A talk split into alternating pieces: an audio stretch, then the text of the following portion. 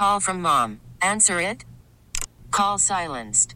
Instacart knows nothing gets between you and the game. That's why they make ordering from your couch easy.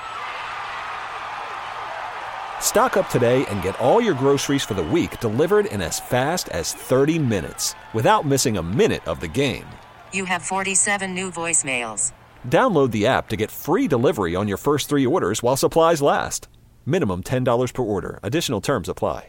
We turn to the Middle East. Jordana Miller is joining us live this morning as the UN, Jordana, uh, passed a resolution demanding a ceasefire uh, by a vast majority of members. That's right. It's uh, the UN General Assembly uh, passing that resolution calling for an immediate ceasefire. It is a non binding resolution, so it will not really have an impact uh, on the battlefield. Uh, Israel has said over and over again that there's this is not the time to end this war because it would allow Hamas to essentially just regroup and rearm and renew its attacks on Israel. Um, so, you know, this is not not a resolution that's going to change uh, the future of this war right now.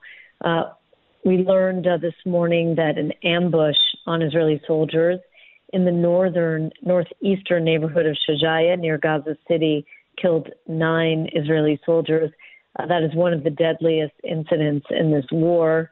Uh, and it goes to show us that even though the Israeli army controls many, most parts of the northern Gaza Strip, there is still some intense fighting in certain neighborhoods like Shajaya, parts of the Jabalia refugee camp as well. Uh, and that is before we even turn our gaze to the south, to the intense combat in Khan Yunis that only began, uh, you know, less than a week ago. Um, so this is still uh, a war that is, uh, as the Israeli army spokesman uh, described it last night, it is still in, in full force. Jordana, thank you for the update. Jordana Miller joining us live this morning from Jerusalem.